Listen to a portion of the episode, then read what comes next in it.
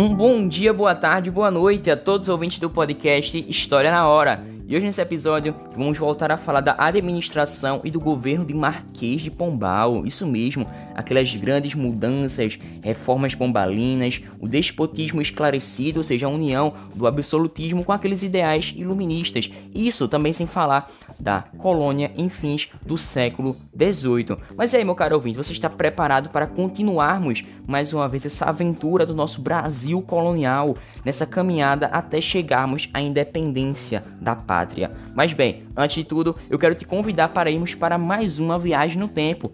E agora indo para o século das luzes, o século 18. Então vamos nessa, você é meu convidado especialíssimo e é um prazer inenarrável ter você aqui. Bom, Vale dizer que, diante de tantas mudanças, existiu também a criação de duas companhias mercantis que foram determinantes para a diversidade econômica da colônia.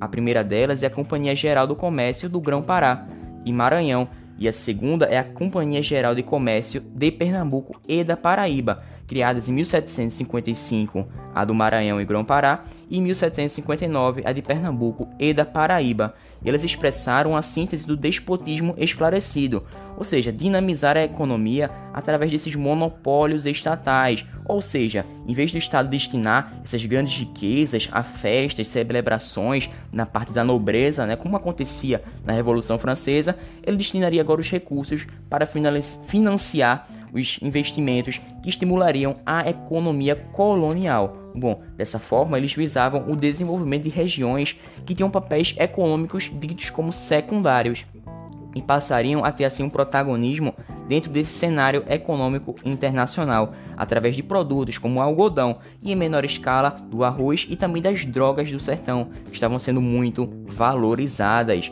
Bom, a produção do algodão não exigia grandes extensões de terra, e vale dizer que essa exploração desse gênero contribuiu para o espalhamento de pequenas e médias propriedades no norte da colônia. Isso fez com que alavancasse a economia de subsistência na localidade. Vale dizer também que a primeira remessa de algodão comercializada dentro das companhias mercantis aconteceu na década de 1760 e ela chegou a expressivas 651 arrobas. Isso mesmo, você não ouviu errado, hein?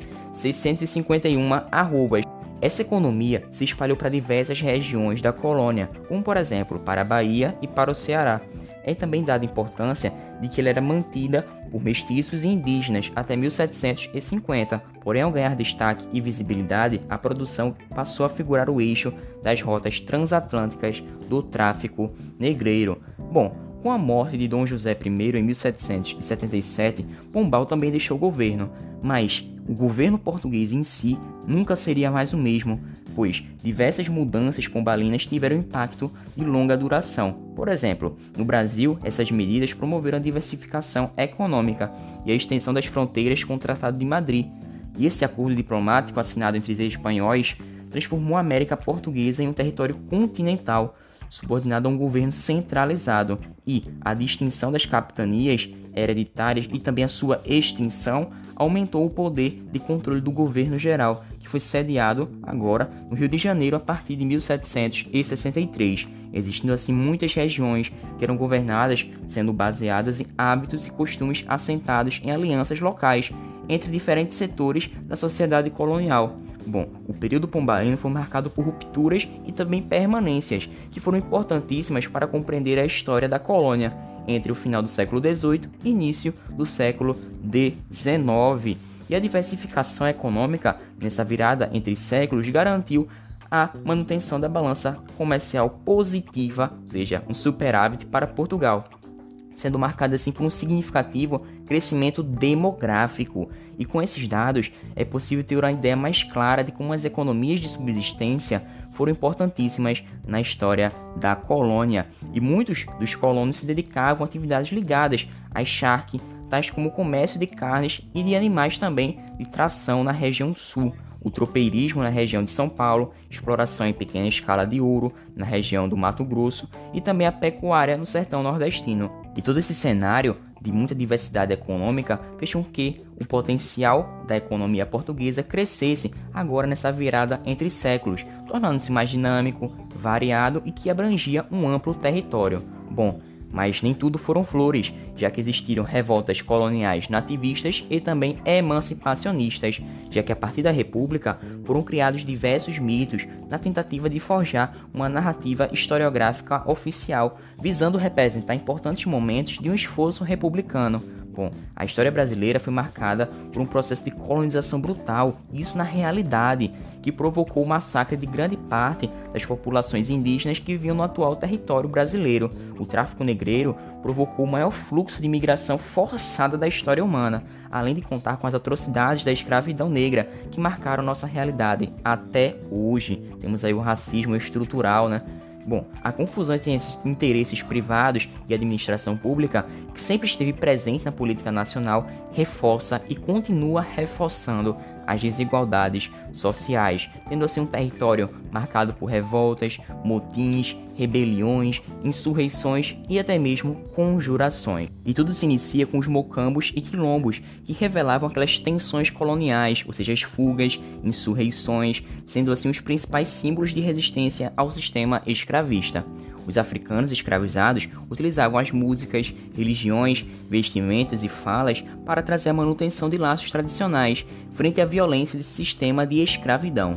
Bom, esses locais sintetizavam as possibilidades de uma vida alternativa ao sistema de plantation e organizavam comunidades autônomas na política e também na economia, sendo assim autossuficientes, ou seja, eram espaços complexos e não somente acampamentos de escravizados fugidos. Diversos quilombos se transformaram em fortificações militares, tendo disciplinas e regras sociais para a vida cotidiana, produzindo alimentos, desenvolvendo ferramentas e também diversos objetos necessários para a preservação do local. E em outra perspectiva, esses quilombos não apenas existiram nos territórios coloniais portugueses, mas também em toda a América, onde o tráfico de escravizados africanos ganhou importância. Por exemplo, no caso brasileiro, entre os séculos 17 e 19, existiram 35 quilombos somente na Bahia. Em Minas Gerais, chegou a contar com mais de 170 quilombos durante o século 18. E o quilombo que personificou de maneira mais intensa esses conflitos históricos foi o de Palmares, que foi formado aos pés da Serra da Barriga, no atual estado de Alagoas, provavelmente entre 1597 e 1602 e Palmares, na verdade, não era um único quilombo, mas uma rede de 12 quilombos interligados através de trilhas na mata, que intercambiavam mercadorias para subsistência, além, além de acontecer trocas culturais e manterem vivos os vínculos com o continente africano. Ele também era chamado de Pequena Angola e estima-se, em alguns cálculos, que esse complexo chegou a ter aproximadamente 20 mil habitantes. E além de uma população tão extensa, o Quilombo dos Palmares foi o mais longevo da América Portuguesa, sendo derrotado somente em 1694, após diversas investidas oficiais. E essa estabilidade se deve a dois grandes líderes, Ganga Zumba e Zumbi dos Palmares. O primeiro, o Ganga Zumba, comandou o quilombo até 1678, quando entrou na cidade de Recife buscando negociação de paz com o governador geral. Porém, isso não foi visto com bons olhos pela corte quilombola, o que teria levado ao seu assassinato, pois foi visto como uma espécie de traição. Já Zumbi assumiu o comando desde então e coube a ele resistir às expedições dos bandeirantes, principalmente de Domingos Jorge Velho, que contava com 6 mil homens em seu exército. E após a destruição de Palmares em 1694, Zumbi fugiu, sendo capturado e morto em 20 de novembro de 1695, o dia em que hoje é celebrado a consciência negra. Mas bem, o Brasil foi marcado por diversas revoltas nativistas e emancipacionistas, mas um fato que é muito inusitado é a presença do pacto colonial como sendo um estopim de todos esses conflitos. Bom, o objetivo do pacto colonial era trazer essa exploração econômica da colônia através de um aparato administrativo e fiscal muito rigoroso, e por meio disso, os colonos desenvolveram estratégias para se defender, defender os seus interesses e burlar essa fiscalização metropolitana. Isso aconteceu a partir de insurreições, ou seja, manifestações de indignação com objetivos claros e imediatos. Também aconteceu através dos motins, que eram movimentos que expressavam as motivações políticas e insatisfações populares, mas também aconteciam revoltas e rebeliões, que envolviam muitas vezes a mobilização de diversas centenas de pessoas, o que era visto como uma ameaça à administração colonial. Bom, a primeira das nossas revoltas é a da cachaça, que aconteceu em 1660 e em 1661. Essas revoltas contestam aspectos sociais, políticos e econômicos da administração colonial, mas sem ameaçar as bases desse pacto colonial. Por isso elas são ditas como nativistas. Bom, é interessante dizermos que na década de 1660 a cidade do Rio de Janeiro era governada por Benevides. Ele foi alvo de incursões francesas, ou seja, antigos rivais de Portugal, também dos holandeses e de piratas corsários. Porém, naquele momento, a principal, a mais forte ameaça vinha de um grupo de fazendeiros do norte da Bahia, de Guanabara, que estavam insatisfeitos com os novos impostos criados por Benevides, e, como o fumo e a farinha de mandioca, o aguardente era uma mercadoria central do cotidiano da colônia. Além de seu largo consumo em território americano, ele era utilizado também como moeda de troca no tráfico de escravos africanos. E você sabe que esse tráfico de escravos estava muito, muito badalado e valorizado naquele momento. Bom, dessa forma, Benevides criou uma série de novos impostos sobre a criação do aguardente, o que causou insatisfação nos colonos e deu início a um motim. No dia 8 de dezembro de 1660, quando a Praça do Pelourinho estava ocupada por uma multidão reunidos em homenagem à Nossa Senhora da Conceição, diversos homens, centenas deles, invadiram a cidade e tomaram a Câmara Municipal. Bom, o governador, por sorte deles, não estava na cidade. Dessa forma, o Rio de Janeiro viveu sob um comando paralelo, um governo paralelo de cinco meses. E com todo esse contexto de muita confusão, os fazendeiros revoltosos prenderam os aliados do governador, realizaram novas eleições, tendo o apoio de proprietários de terras e também representantes do setor rural da região do Rio de Janeiro, além de extinguir os impostos que foram autorizados por Benevides. Posteriormente, os rebeldes foram presos e seu líder, Barbalho Bezerra, foi decapitado. Lembre que é uma morte muito violenta e por isso servia de exemplo para que ninguém seguisse esse mesmo caminho.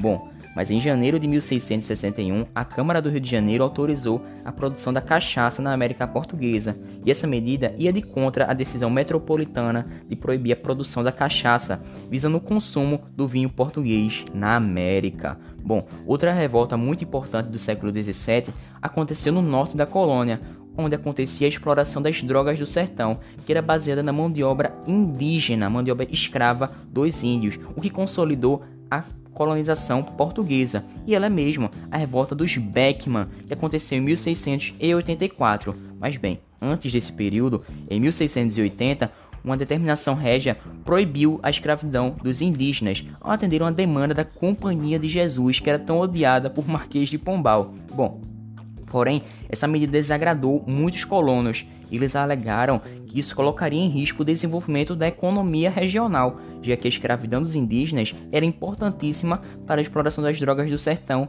e também para a produção açucareira e do algodão. E com a criação, a instalação da Companhia de Comércio do Maranhão e do Grão-Pará, que passou assim a ter o um monopólio das exportações, visando ter mais eficiência na fiscalização, nas trocas comerciais, impedindo o contrabando e também consequente sonegação de impostos por parte dos colonos, foi o estopim para que os irmãos Manuel e Thomas Beckman liderassem, em 1684, mais de 80 homens armados na invasão ao armazém da Companhia de Comércio, no centro de São Luís, ou seja, no Maranhão. Os rebeldes organizaram uma junta geral de governo com a sede na Câmara Municipal e explicaram seus motivos para o povo colocando contra a parede os jesuítas, que seriam os responsáveis pela crise econômica da região. E essa junta de governo durou apenas aproximadamente um ano, quando a coroa portuguesa enviou uma frota de Lisboa em auxílio ao governador Gomes Freire, o que fez com que esses revoltosos fossem açoitados em praça pública. Emmanuel Beckman foi preso e executado, já seu irmão foi a Lisboa visando negociar o perdão mas foi preso e proibido de retornar à colônia, ao Brasil. Em 1710, foi a vez de Olinda e Recife, ou seja, Pernambuco, demonstrar as suas desavenças políticas.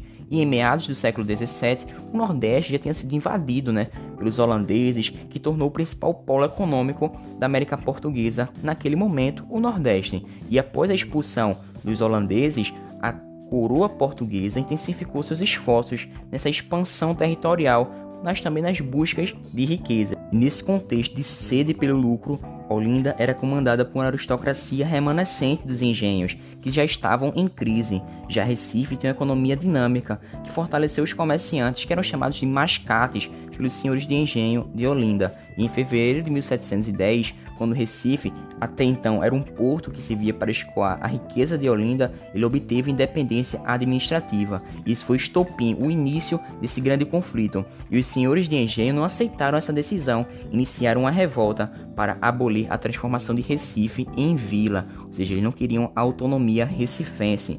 Bom, mas a coroa interveio, a coroa portuguesa, e dessa forma nomeou um novo governador para Pernambuco, que era Félix Machado, e com isso a medida real deu legitimidade à autonomia de Recife e esse conflito chegou ao fim. Mas você sabe, meu caro ouvinte, que onde tem dinheiro, tem confusão, onde tem riqueza, tem aquela ambição pelo lucro. Mas bem, você sabe que a região de Minas tinha grandes conflitos, grandes desentendimentos políticos e sobre esse tema será o nosso próximo podcast, que falaremos da Guerra dos Emboabas, Revolta de Vila Rica, isso sem nos esquecermos da Inconfidência Mineira, mas também indo para o Nordeste com a Conjuração Baiana. Perceberemos que essa Conjuração Baiana tem o apoio de uma classe bem baixinha da sociedade, bem desvalorizada e perceberemos também os valores iluministas, Revolução Francesa, a Revolução Americana, ou seja, avisar uma nova república no Brasil. Mas bem, eu fico por aqui.